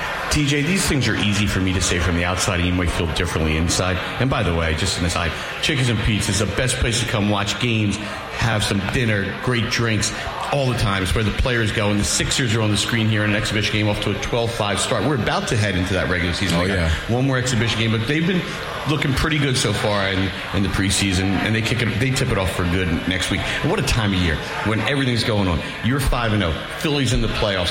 Flyers drop the puck on the regular season this week. Sixers next weekend. The Union, whose home is right here on Fox Sports The Gambler, just clinched the best record in the MLS. Philadelphia's a great place to be right now. A lot happening right now. A lot happening. And it's all good. It's good to be in Philadelphia, isn't Heck it? Yeah, man. It's it's crazy to be a part of right now. Better than Wisconsin, right? That's why we don't talk about it exactly. Whether it be the Packers or the Badgers or the Brewers or whatever it might be, better to be in Philadelphia right now. so, anyway, God, I lost my way. I, I was I was talking about. You're not wrong though. You're not wrong. Oh, it's just it's just so exciting, and and you guys, of course, are leading the way and setting the tone for everything. But my my question really has to do with from me from the outside looking that I, I like you to get tested. You can't blow everybody out. That's not realistic. And then when you get like in a game where you, you face adversity, you might not know how to handle it. So it's good to face it along the way. And you've had some bumps. I mean, we've talked about how each week has presented its own test. And yesterday was not an easy game. I also felt like you still always had control of it, even when it was tied up. I, I can't tell you why I felt that way. I don't know if it felt that way to you. So my question really is, did you really ever feel threatened even when they tied up? And and B, do you like the fact that your team has handled those situations so well whenever challenged? Yeah, um, I mean, again, you know, every game there's just there's some type of new adversity that uh, that's going to happen, and you know, this one I felt like we, we got off to a really hot start, and um, then some things just you know we didn't you know we didn't execute well. Some things kind of didn't go our way, but I think the the good part about all that is no one flinched, no one was you know freaking out or things like that. We we got into the locker room and you know we were we were good about the red zone stop we had and uh, held them to three there. And then we knew that it was going to come down to, to us making plays. And um, I think you know just us battling that entire game. You know them tying it up and us going up three and you know them driving there in, the, in that two minute. It was all you know part of kind of each game is it, it's not scripted, man. It, it's wild out there. So um, the fact that we can get out there with a with a win and, and also feel feel good about the things that we did, knowing that we got some things to clean up, and, and also knowing that you know it wasn't our best game of football and we were able to get out of there with a win. I think that that definitely tells a lot for us. Just a quick question. Your coach said he doesn't watch kicks. He'll watch some different guys, your special team coach or somebody else to sort of see their reaction. He doesn't watch kicks. No, were you on the field for that kick? I was not on the Okay. field for that kick. So what were you doing during it? I was watching. I mean, I was closely watching. I mean, that was uh, that was a big time play, and uh, I, I just I just had a feeling, man. I really did. If you had seen what they were showing on the broadcast, they showed him in warm-ups missing kicks just the same way he did when he actually kicked it. His ball kept breaking right, right at that same side, past that goalpost, and he did it, of course, when the kick came down. But one of the things that your coach did comment, he goes, "Listen, I didn't watch the kick, but what I did see was our sideline going crazy, and it felt really great, and the whole stands going crazy. You must have been part of that wild celebration." Oh yeah, no doubt. And, and again, with all the Philly fans um, in the building, it it just feels like a home game. You you see him miss that kick, and it, it just erupts in there at a, at a at a home game for them. So it's uh, it was crazy. It was definitely you know one of those things where we we needed that. So um, you know we're, we're definitely happy we came out of there with a win. When you talk about the calmness and the confidence, I really do think it starts with your head coach. But your quarterback seems to have a lot, lot to do with it. And he's just so cool and, and just handles everything. It doesn't get around. We've talked about that. But yesterday, the Cardinals tied up. They battled back. They kept themselves in the game and tied up with about 10 minutes, a little under 10 minutes to go. And your offense takes over. He leads them on an over eight minute drive, a drive that they started running the football and really went down the field and wound up forcing the Cardinals to use two timeouts on defense that really helped you in the end because it cost them the field position and had them kicking a longer field goal. I mean, that is a tough thing to do. And his whole presence in the huddle, in the pocket, under center has to just give everyone a lot of sense of confidence as well as keep you calm under those situations. Yeah, um, and, you just see him. I feel like taking strides every single week in that. And um, there was a couple plays that were just you know incredible to me. There was a you know, the pocket was breaking down. No one was really open downfield, and he just able to get you know five, six on a, on a small scramble. It may not look like a lot, but that's that's huge for the next play, just to not take a negative play there. And um, that last drive where they, I think they took six minutes off the clock. It was almost eight, I think. Yeah, which almost, I mean, it's 17 it's, plays, 14 runs. It's crazy. It's it's one of those things that you know, one is a defense, we're resting up, so that it helps us out a lot, but knowing that you know, he's calm up there, he's not gonna um, you know get flustered or rattled, and he's also got you know one, in my opinion, the best O line. Um, in the NFL right now, and just that unit working together, it's it's special, man. And for them to go out there and again, you know, they stopped like had a couple drives they didn't get points, but it's not going to happen every time. And it's it's just them making good decisions and, and keep on rolling. And you you love to see it. 18-7 Sixers, by the way, is Max. He keeps doing his thing, but Max is balling. he, he sure balling. is, and hopefully, like carries over in the regular season. I'm, I'm pretty sure it will. But uh, you talk about your line, but we mentioned earlier, there's a whole lot of guys who have just step off the bench and yep. fill in there, and you haven't missed a beat with it, and it's impressive as can be. And and you talk about also the running. His judgment is just so good, and people want to criticize the running, but he's not fleeing the pocket unnecessarily. He does what he has to do to keep a play alive and make it a positive all the time. And you also talk about you know the best O line. I think you got the best tight end. Yeah. And yeah. and at least as good as anybody's receiving corps. You have three guys between DeVonta Smith, who had a terrific game yesterday, yep. AJ Brown, who plays well every week, but didn't have the big numbers, which is great because when he doesn't, and DeVonta and Dallas pick him up, right. I mean, no one's going to stop all three of those guys. And even though Zach Ertz is still balling out for Arizona, and I wish him the best, I truly do. I think we got the better guy right here. And, and he came up with a couple huge plays yesterday, including the third and 12 yeah. conversion where he's just not going to be denied. And he kept that, that drive alive and led to the chip shot field goal and took time off the clock. Yeah, I think, you know, one thing about, you know, Dallas, again, he, he can catch the ball in space, do all that, but when he's running with the ball, it's it's something special, man. He, he it takes more than one to get him down, and he's not going down without a fight. And um, again, somewhere used to seeing in practice, so I'm glad it's, you know, happening against other teams as well. But um, just with what he does blocking and catching screens and also um, you know running routes. Him and Jalen on the um, slice zone read stuff. It's it's special, man. And he also carries Jalen into the end zone yeah. with two touchdowns. And I got to give Jalen another shout out because I know it sounds like I'm fawning all over him, but I really do feel like he's the MVP of anybody so far in the league this year. And you know he only has four touchdown passes, but just two interceptions through five games, which translates to about seven for the year. And although he only has four touchdown passes, he's up in the lead leaders in all passing categories, as well as has six rushing touchdowns. The next closest quarterback only has two. And on all those fourth and ones, he's getting it. He's not going to be denied. Tough as can be, and accounted for 10 touchdowns amongst other things he's done. So uh, Jalen Hurts through five games has just been incredible, and I, I want him to get his credit for that. Now, before we take our first break, the biggest play of the game probably came down to the scramble by Murray and the run before they had to kick the field goal. So you're right there in the middle of it. And he's kind of going down to avoid you as you're closing in and probably went down sooner than he wanted to or should have.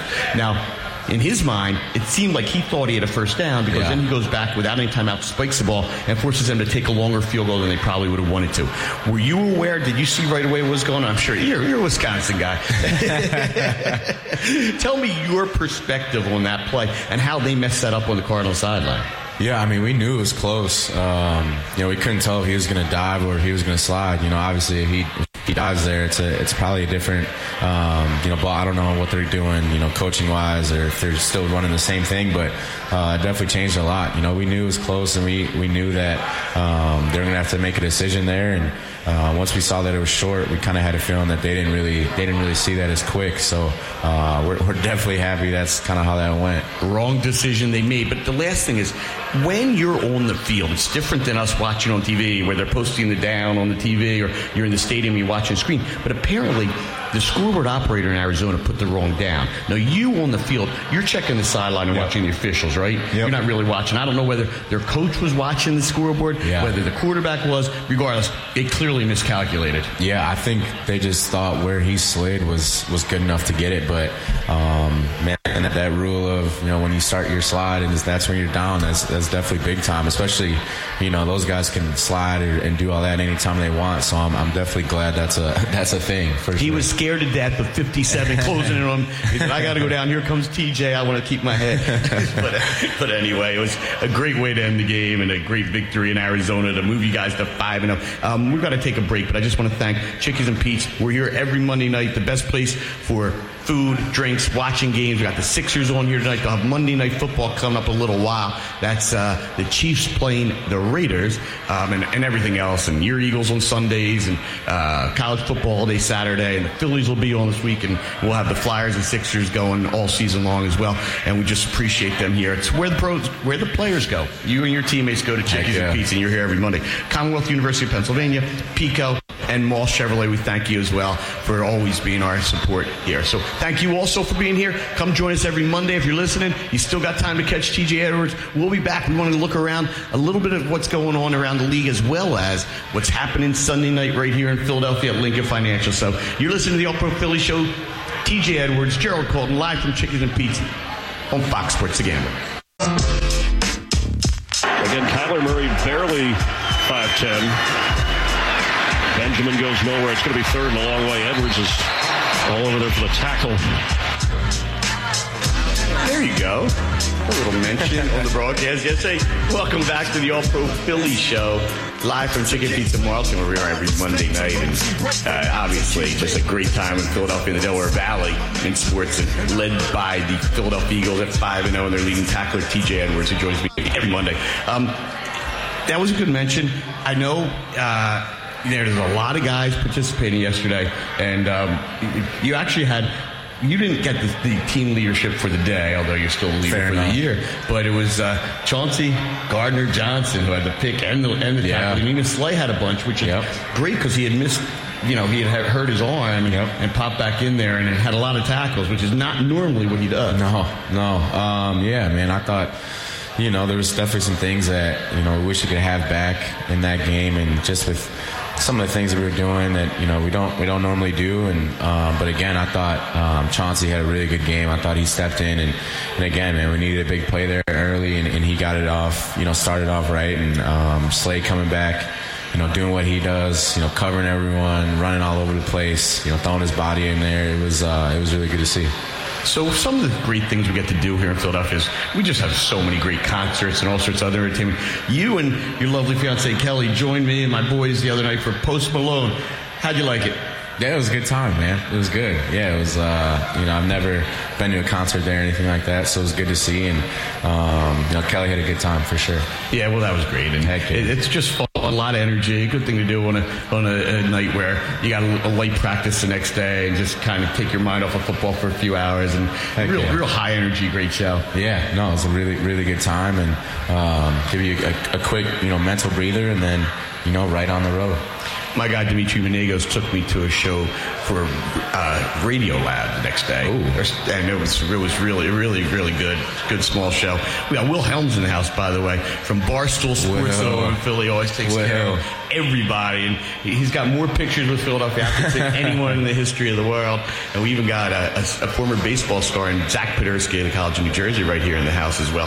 Um, and we are getting great service from Kia wherever she might be, and we always do here at Chickies and Pete's. So we appreciate them. We appreciate the Commonwealth University of Pennsylvania together as Commonwealth University. Bloomsburg, Lock Haven, and Mansfield are expanding high quality academics and building a powerful tomorrow. Experience the power of three. Visit commonwealthu.edu and PECO if you're looking for ways to save, PECO has energy answers to make your home or business more efficient. So you can save energy and money. Visit peco.com slash waves to save. T, I hope you heard my shout out for you. And we're also driven by Moss Chevrolet. So look at her service. How, how good is that? Driven Top by Moss. notch, man. Top notch. Driven by Moss Chevrolet, South Jersey's number one Chevy dealer online at mosschevy.com. TJ, I mentioned going to Post Malone. If you had your choice, any concert, any act you could see, who would it be? Oh, that's tough. Um, man, I kind of, I really do. I listen to it all. Uh, there's not, you know, I, I enjoy live music in general. Um, Polo G is one of my uh, favorite artists right now, and um, you know, I think even a Meek Mill concert would be kind of crazy. That'd be that'd be good to see here in Especially Philly. in Philly. That's what I'm saying. I, I can do anything. I can do country, you know, all that type of stuff. So uh, I did go to school in Wisconsin, so I know just about every genre of music. And I know Kelly likes that too. So Yeah, exactly. listen, you got to keep him happy. And actually, you know, it's funny. Because Jahri, who does the first hour with me, um, his mother got him on the country because she said it tells a story. It's a different Yeah. kind of music. So, and I appreciate it all too. Just keep the opera away from me, otherwise. I like There's a lot it. going on there. Yeah, yeah. I like it all. We really have such great concerts here. Um, TJ, it is such a great sports town, and I want to take you back to a time where you weren't even born yet, and that was 1980. In 1980, all four Philadelphia teams, the Eagles, the Flyers, the Sixers, and the Phillies went to the finals, either the Super Bowl or the Wow. World Series. It was an incredible time. The Phillies were the only ones who won it, but they all went to the finals, and Wow. it was just it was just a great place to be in a great era. And I feel like the winning is somewhat contagious. Do you actively follow or know what's going on with the other teams? I mean, you saw at your game on Monday, Bryce Harper's in the crowd and James Harden's in the crowd. It's like Yeah. it's a pick and gives the ball to James Harden. I mean, there, there could be a great sense of community. It's hard to see each other because your schedules are so busy and a little bit different, but there's a camaraderie amongst the Philadelphia athletes, isn't there? Yeah, I mean, like like you said, I, I think you know we don't really see each other or anything like that, but you, you definitely follow closely, and um, you know our, our equipment staff uh, went to Arizona passed out you know a bunch of Phillies hats and you know to get the Red October going and everything like that. So you definitely know what's going on, and uh, I mean it's just exciting, man. You just want everyone to keep winning and uh, to keep it rolling because I think you know right now it's, it's definitely a good time in Philly, and uh, you want you want to keep it that way. Well, that's what your head coach gets. He goes on to his post game interviews yesterday wearing that powder blue Yeah. Phillies retro Mike Schmidt Nice hat. shirt. Yeah, It's- yeah, yeah, the shirt. And actually, getting back to Jalen Hurts, who I just have such an affinity for. Two years ago, when I was doing the show, this show with Roddy McLeod, Roddy uh, organized a get out the vote type thing. He, he took a bus all around town with the players on the top, and, Yep. and I went along with it. And the first time I met Jalen Hurts, he was wearing a Phillies jersey and Phillies hat. He had just gotten to town. He's a Texas guy, and yet he got Philadelphia just like that. And you should have seen the reaction of people in the streets. I mean, he hadn't even played yet here. Yeah, I mean, I think just the, the energy here is just it's contagious, man. And you you want to be a part of it. You want to, uh, you know, just jump right into the culture and kind of what you know what's been built here, and, and you want to you want to be a part of it as much as you can. And uh, I think everyone on our team again has a has a Phillies hat now, and uh, I got a Flyers jersey last year just to, to kind of have one and make sure I can rep that when I can. And um, man, no, that the energy is great, and you just you want to be a part of it at, at all times. You know, it's um, and Philly fashion is okay. I'm not the biggest fan of the Flyers orange, but I do like the Philly stuff, and I got a lot of Sixers gear if you haven't yeah. noticed. And of course, my uncle being the equipment manager, I, I, still have You got some, nice stuff from Sixers gear for sure. Some good I- Sixers gear. I do. I don't think I've paid for any of it. But, but anyway, but you're not paying for it. And, and actually, Howie Roseman, your general manager or president, got that a few years ago when he went over to the Phillies and he asked them for hats for the guys. Realized that we should support each other. Yeah. And, and that kind of kind of camaraderie is great. But I don't see you wearing your Phillies hat today. I got to ask you a question because you're a baseball guy deep down, but coming from the city of Chicago area, Yeah. you're still a Cubs fan at heart, aren't you? I mean, I, I love the Cubs, but right now I'm I'm Red October, baby, and uh, no, I'll be uh, I'll be next show. You know what? I'll make sure I have it on when I get here, just to, just so you can see. Well, and, and that's that's all good. Listen, the, the, Cubs, the Cubs are lovable, and normally it's not mutually. Hey, we're not playing, so yeah, it don't even matter. root for both the Phillies and Cubs. They, they haven't been in conflict a whole lot. There's not a lot Exactly. of championships between the No two hate teams. there. Okay, but um, but we do have something in common with the 2016 World Champion Cubs, which of course was the first championship for the Cubs since 1908. They had Yeah. gone 108 years since they had won a, cha- a championship, and you know it was one of those things where you know there were so many people saying I can die now. I mean, it, it meant that much the way the True, Red Sox yeah. did it in 2004, and the Phillies in 1980 was the first championship in the 97 year history at that time of the, of the organization. Those things mean so much to a city, um, but we have something in common with that Cubs team of 2016, and that's Kyle Schwarber. Yeah. And uh, I don't know what kind of fan you are of him, but we love him here in Philadelphia. He's that Philadelphia type Man. athlete. He's that Jason Kelce type guy who, to me, has been the difference maker probably that took the Phillies a little bit over the top and taught them how to win. He's won two World Series, one in Chicago, one with the Boston Red Sox. And it's just been that difference maker.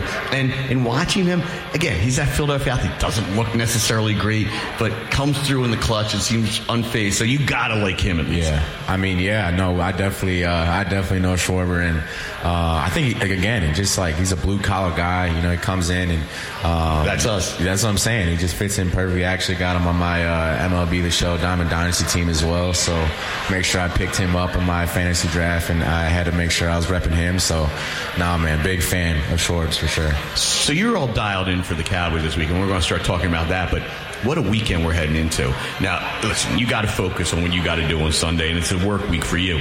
But on Friday, we're going to have the first Phillies home playoff game in 11 crazy. years. Crazy. If the Phillies win two in Atlanta starting tomorrow, it's tomorrow and, and Wednesday, then they can wrap it up on Friday. But in all likelihood, they're probably playing Friday and Saturday. If there's a game five necessary, then they go back to Atlanta, and you get the stage all alone here in Philadelphia to yourselves on Sunday night. There's actually a possibility the game could be on at the same time. Yeah. as yours, but That's- yeah, that's what I- that's what really I hope- heard. I really hope that doesn't happen. We don't have We'll close it out before that. Yeah, yeah. Days like let's close let's close them out in three or four and, and, and worry exactly right. Or at least MLB and, and networks have a heart and put it put that game on during the day. Please. And, uh, like, let's talk about Cowboys now. You know something that is really intense in Philadelphia is the hatred of the Dallas Cowboys. So when you come to town, did you know about the rivalry and have you felt it yourself in your four years here? I think I definitely, you know, when you get here, I think you definitely, you know, hear stories and, um, you know, you hear the history and things like that. But uh, it took me till, you know, that first that first game, my rookie year, um, to truly, you know, understand what it is and uh, to be a part of it, man. It's definitely, um, it's definitely something else. You can you, you can feel how intense it is. You know, just the prep through the week and um, knowing again it's a division opponent first and foremost that we got to win that game. So uh, it, it's a big time game, man. And I'm excited that it's you know Sunday night here. Uh, crowd's gonna be absolutely insane. So it's gonna be it's gonna be a really good time. I know that I sometimes look at things differently than you as a player do from the from the more fan perspective. But coming into the season, one of the benefits that made me so confident in your club was I thought you had a weak division. Boy, was I wrong. It hasn't turned out to be that way.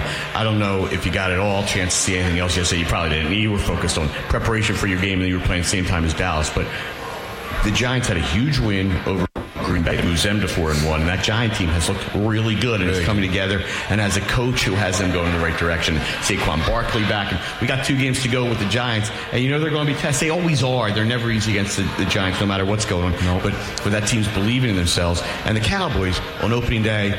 I mistakenly and foolishly wrote them off. As Dak goes down, they lose. They're 0 1. Four straight, a defense that looks incredible, and a quarterback who's taking care of the football and got it going on. So um, this is not going to be an easy task, obviously. Now you've got four and one Dallas Cowboys coming in to face the five and zero Eagles on Sunday Night Football. Kind of as big as it gets. Yeah. Um, again, like it, it just shows you how year to year this this league is. Um, you know, everyone was writing off the NFC last year, and um, now you look at it, and everyone's really strong. So it's something you got to be ready for every week. And again, you know, with Dallas coming in here. Big time division game, one that one that we, you know, in order to get to where we want to get to, we want to win the division first, and um, that starts this week. So I think it's you know it's exciting, and again, really good team, a lot of weapons, just like us, and we know we're going to get their best, but they'll they'll for sure get ours. So it's exciting. All right, so you leave Arizona yesterday, about a four or five hour flight back. Yep. You got in at what time? Uh, like 230, 245. Not too late, but Not too bad. A lot after the game, obviously, Yeah. and, and pretty late night. So, so your coach gave you the day off. Yeah, yeah, gave us a day off today, and um, but but just like our team, there was uh, plenty of guys in the building today, you know, taking care of their bodies and, and making sure we're ready to go. Did you have to go in? Oh, I was in there. I was in there. You know, Were you in there cold work out? tubs, cold tubs, working out, all that stuff, man. Had to had to get the body right after the you know the flight and all that, and uh, make sure we hit the ground running this week. Well, I would imagine it's not just a game; it is that flight, this sort asset. You just want to stay fresh and get your whole recuperation going. Oh yeah, and I'm I'm not a guy like when we get back. You know, we got back about two forty five. I couldn't fall asleep till. 4:30, 5 o'clock, man. I just, you know, that, that adrenaline doesn't wear off. So I was up, you know, watching watching the film and all that stuff, and uh, yeah, we, we, we jumped right back into the week. So, were you watching Cowboys film or film yesterday? Watched the game, and then I uh, watched, you know, one game of the Cowboys just just to get a little head start, and uh, we're we're gonna hit the ground running for sure. I know you're very familiar with the Dallas Cowboys and play them twice a year, but the Dallas Cowboys, led by Cooper Rush, has to be a different look than Dak Prescott. Yeah, in some ways, um, but you know, I think one, I think both of them, you know, do a good job, and I think people were kind of writing off Cooper Rush and what he can do, but he's shown that he, he's, you know, a strong quarterback, a guy who knows what he's doing out there. He's confident in what he's doing, so uh, we're, we're really excited to, you know, I don't know who we're going to play yet, um, but really excited for whoever's out there, man. I know they haven't announced, but it's it's hard to see them making a switch at this point for this game. But we'll see. I mean, obviously, once Dak's ready, they're, they're going to go in that direction. Yeah. But but obviously, also the key in football is taking care of the football. And when you win four straight starts, people might doubt you and might not be that familiar with your name, but you got to start to believe in a guy. And if he's just doing enough to take care of the football and allowing their offense to score enough points just to match with that defense, that's winning football. Yeah, yeah, like you said, I mean, he's just making the right decisions right now, and um, so I think you know we're excited to get out there and, and confuse whoever's playing, um, and you know, and force them to, to make some bad decisions. So it'll be exciting. I want to talk about a bad decision. All right. And I don't ever want to put you on the spot, but I'm just going to tell you something to see your reaction. It's not about your club, it's another team in your division. So, Ron Rivera, who was a coach here under Andy Reid way back, actually Yeah. a partner of mine at Woodcrest Country Club in Cherry Hill, really like Ron. He's since that time has been the head coach of the Carolina Panthers, led them to a Super Bowl appearance, and he's been with Washington now for, I guess, this is his third year there, uh, working for a bizarre owner.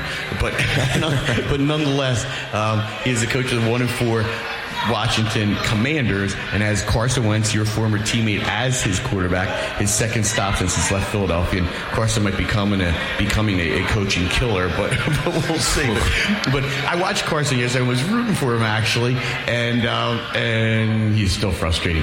And after uh, today, Ron was asked, "What's the difference between his one and four Washington Commanders and the rest of the division, which is the four and one Giants, the four and one Cowboys, and the five and zero Eagles?" And his answer was the quarterback. Tough. Really, really bizarre. Throw your Tough. quarterback under the bus. It is tough, and uh, you know, and that's a division that has Daniel Jones and, and Cooper Rush. So to say that is really saying something about your quarterback in not a positive way. It led me to believe that he was almost distancing himself from the decision to bring him in, but.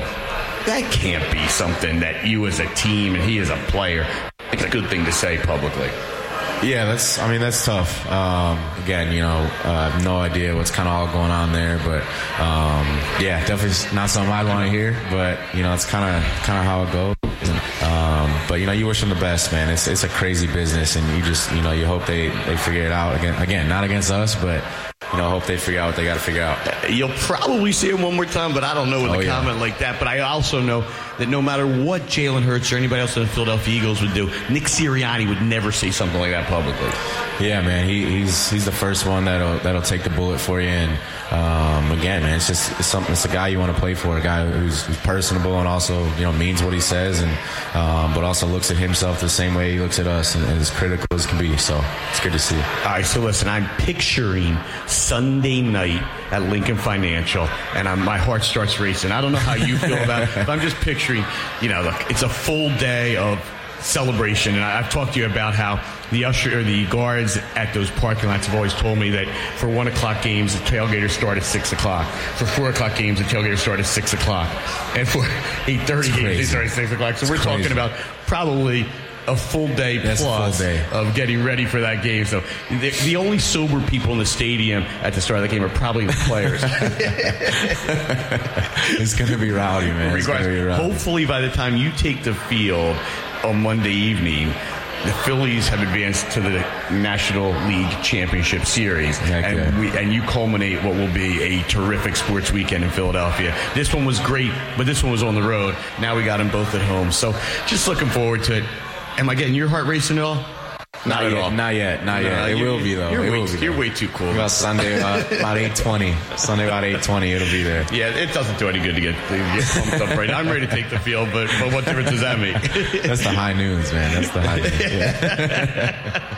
Kia kept them coming. All right, TJ. Listen, I appreciate you always so much, especially um, after coming back from Arizona, a late game, and, and showing up and always giving us your tremendous insight and getting me at least, and I think everybody else here excited for this coming Sunday night against the Dallas Cowboys. We got a few people to thank back at the studio. John Jansen, who keeps everything working on the controls and gives up those those highlights and found the TJ Edwards highlight always. Oh yeah. Oh yeah. We appreciate that. We're looking forward to that sack and interception on next Sunday night of Cooper Rush. And uh, we also got Slash here and Slash on the controls. DJ Nick Scratch does a great job with our sound system. We had Kia, our waitress, the fine staff here at Chickies and Pete's. Got to give a shout out to Matt Schultz. Matt Schultz is our guy at iHeart who makes all this happen. And he had a really tough loss in his family this week, and we send him our love and prayers. I also have to point out, you don't, you didn't know this guy, TJ the head of our station, Fox Sports The Gambler, and we just passed our third anniversary.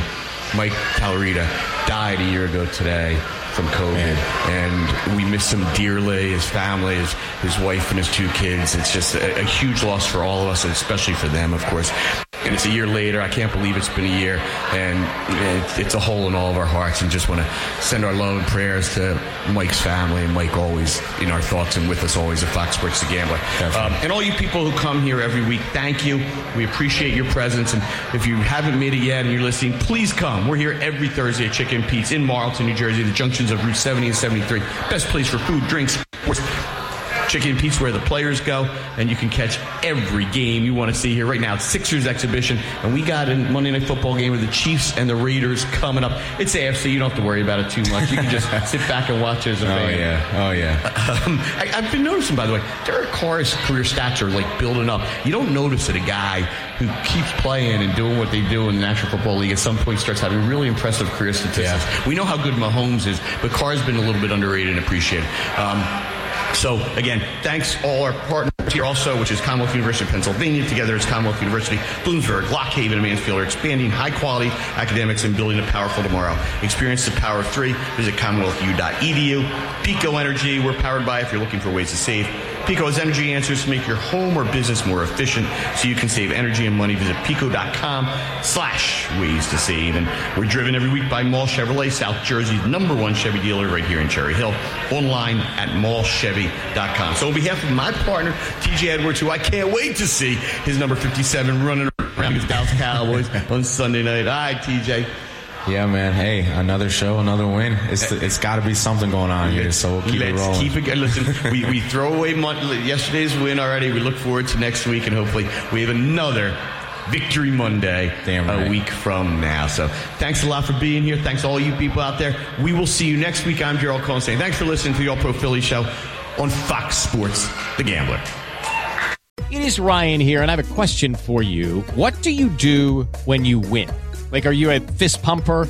A woohooer, a hand clapper, a high fiver. I kind of like the high five, but if you want to hone in on those winning moves, check out Chumba Casino. At ChumbaCasino.com, choose from hundreds of social casino style games for your chance to redeem serious cash prizes. There are new game releases weekly, plus free daily bonuses. So don't wait. Start having the most fun ever at ChumbaCasino.com. No purchase necessary. Group. Void were prohibited by law. See terms and conditions. 18 plus.